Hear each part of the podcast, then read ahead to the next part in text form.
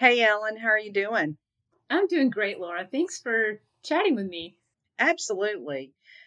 Um, I know we've known each other quite a while now, and one of the biggest questions that I know you get asked, but I've got to ask you why did you start Women in Trucking?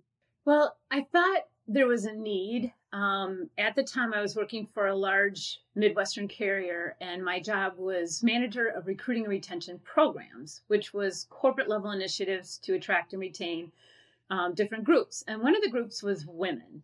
And at the time, um, I like to tell people I was getting my pilot's license, and I belonged to a group for women in aviation. Um, and it struck me that there wasn't anything similar for women in the trucking industry. And so, um, put together a great board of directors, um, had an attorney draw up all the papers, and in March of 2007, Women in Trucking was born. March of 2007? Wow. So that's coming up on 14 years? That's right, 14 It just years. hit 14, right?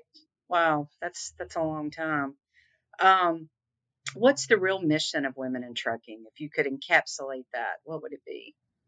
So the mission, which has never changed, is threefold. First, to encourage the employment of women in the industry.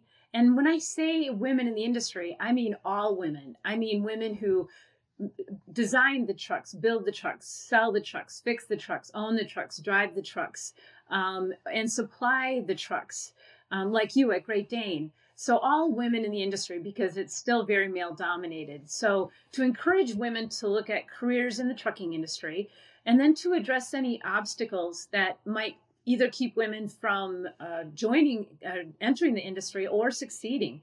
And then the third part is the fun part, and that's um, celebrating success and honoring our pioneers and telling stories. So it's really threefold, but in a nutshell, it's just to increase the percentage of women employed in the industry. I love it. so, what are some of the ways that you actually fulfill the mission? Well, there's so many things that we do, but one of the things that the board of directors has said is they want us to be a resource. They want us to be a resource for the industry, for the government, you know, provide the data. And 14 years ago, uh, when I started Women in Trucking, nobody ever separated data by gender. Uh, nobody had safety statistics. Nobody had any any data that was related to gender. So we do that, and um, we have a Women in Trucking Index, and that is to track the percentage of women as technicians, as CDL holders, um, women on boards, women in management, um, because you can't measure what you you know you can't track what you can't measure. Um, but some of the other initiatives, and uh, first of all, to encourage the employment would be to tell stories, um, to share the experiences of our members. So we have a member of the month program where we share stories. Um, we also have a new driver ambassador program where we'll have a professional driver take a tractor trailer around the country and talk about careers in the trucking industry. Um, we created a Girl Scout transportation patch to introduce supply chain to young girls um, along with an activity book that talks about how the grain goes from the field to the bakery in a truck and bakery to packaging. And then um, we also are starting chapters. Um, we have um, lots of initiatives. Uh, like I said, best practices research. We have um, resources such as an anti harassment employment guide, um, a recruiting and retention guide, and that sort of thing. so lots of uh, lots of different uh, uh, programs that we have in order to keep our members um, apprised and informed.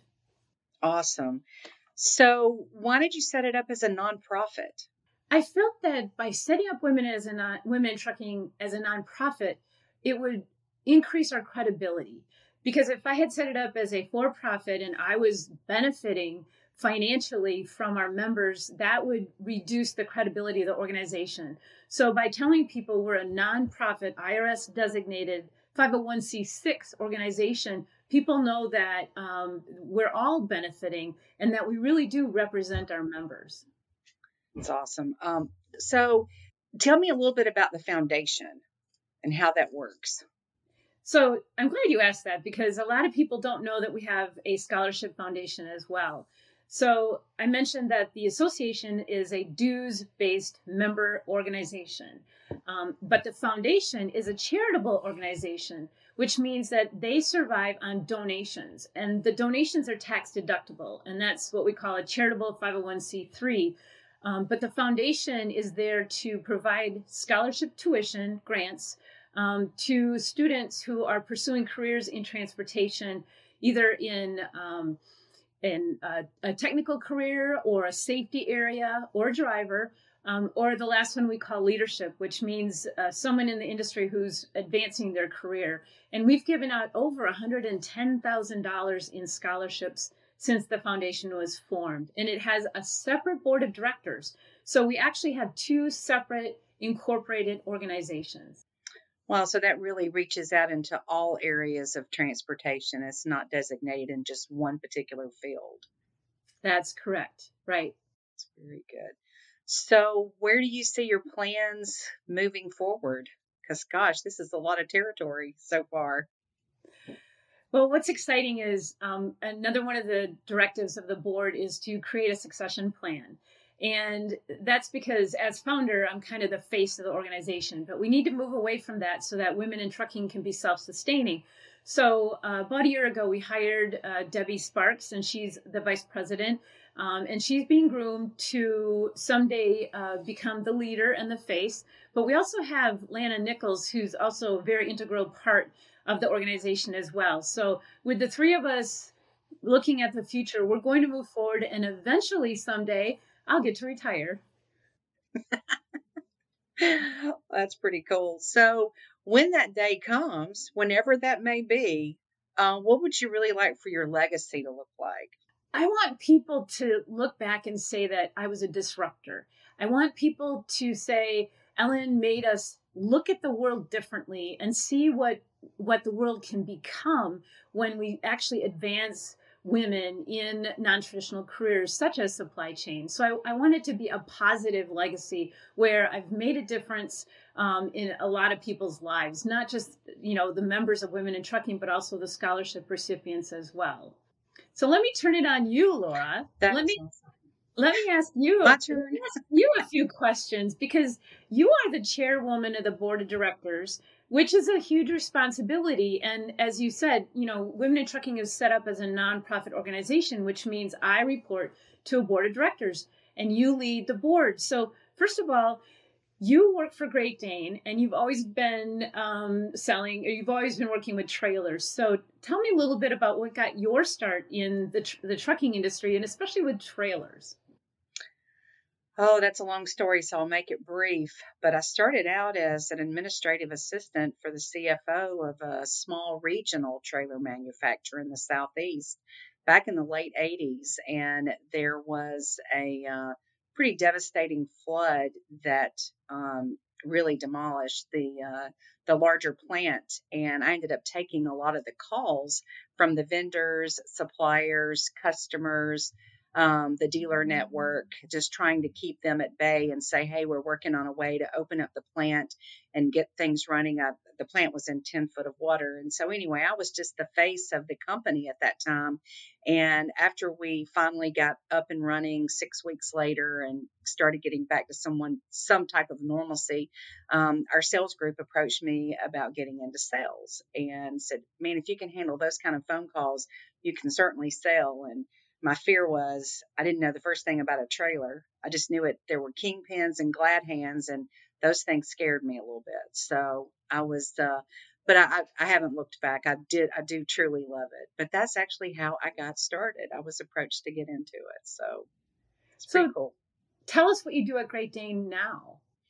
Well, uh, I went from the trailer world into trailers and operations, and now I run two um, company owned branches for Great Dane. We have um, several throughout the country, and I run the one in Tampa and the one in Miami.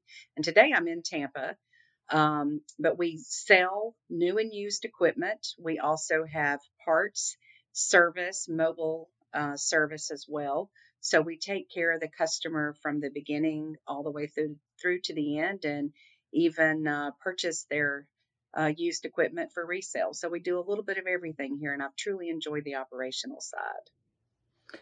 So tell me a little bit about how the pandemic has affected not just your job, but the world of trailer sales. it's insane. um, it really has. If if you'd asked me this question exactly a year ago, I would have been very fearful of where we were going to end up. Um, this time last year, no one was buying equipment.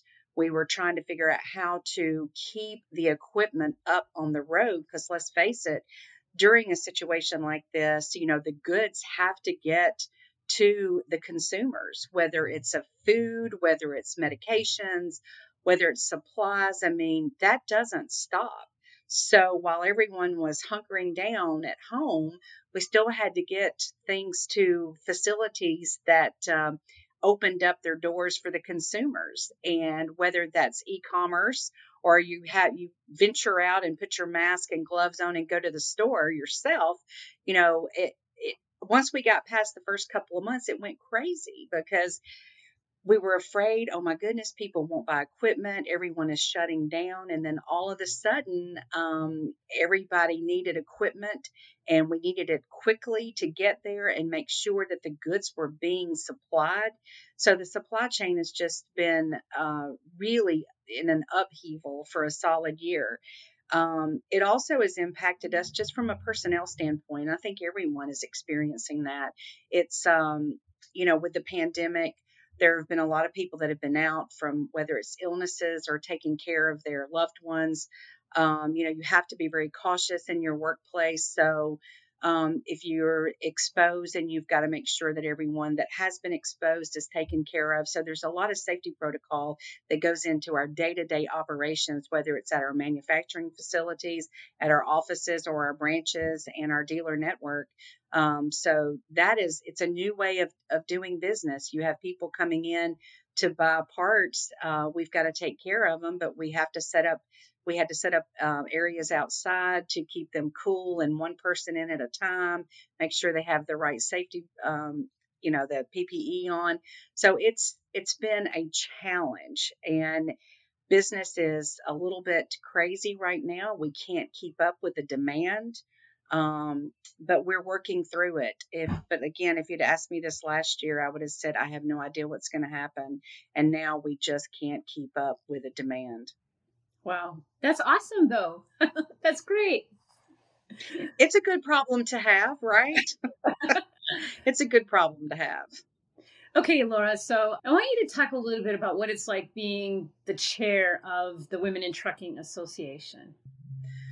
Well, the first thing I'd like to say is it's it's a true honor, um, not only to be on the board, um, but to be their chairperson it's a lot of responsibility and I, I don't take it lightly, just as everyone on the board. Uh, we all have the same mission. We're all looking uh, toward that same goal, and it is to fulfill the mission, Ellen.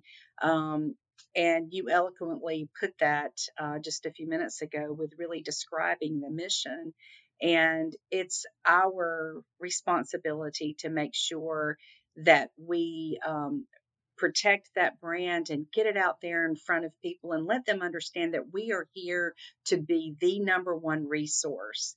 Um, that's really our goal is to be a resource and that aid to those that are either looking for, like you said, best practices, um, whether it's just the right encouragement uh, to get involved in the organization. Um, I I have been a member of Women in Trucking, I guess now since 2011, and just the last couple of years taken on the role as chair. And I don't regret it one bit. I uh, I do feel like it's an honor, and and am truly um, trying to make sure that I make good decisions and that I inform the board of the right issues and let them be aware of what's going on. And we work collectively as a group. Um, there's no one voice. You know, we try to make that voice um, one voice, but it's a collection. Uh, it's a lot of good collaboration between all the members. Um, I, it, I don't know. I'm just really honored, and um, I keep thinking maybe one day you guys will say, "Okay, you've had enough. Let somebody else do it." But um, maybe not, not quite yet. So, um, before we wrap up, what would you like your legacy to be?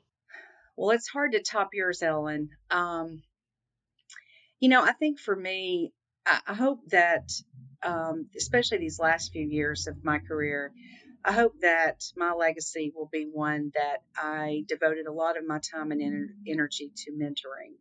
Um, I was so fortunate to have um, several male and female mentors throughout my early career and still today, because I honestly think you need mentoring as long as you are working in, um, you know, if you're in the workforce and quite honestly, just through life, it's always good to have mentors. And I don't think you can ever reach an age when you don't need them. So, for me, I would like to think that I've been able to give back some, uh, to give back a lot of what I felt like I received on the positive side um, in my early career and, and again today.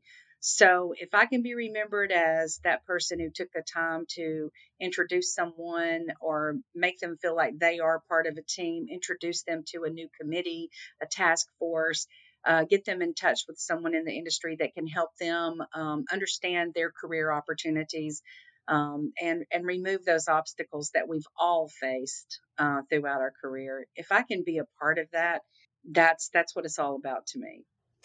I so agree. And thank you for taking the time. And thanks to FreightWaves for allowing us this opportunity to talk about women in trucking. It's awesome. Thank you, FreightWaves. I appreciate it.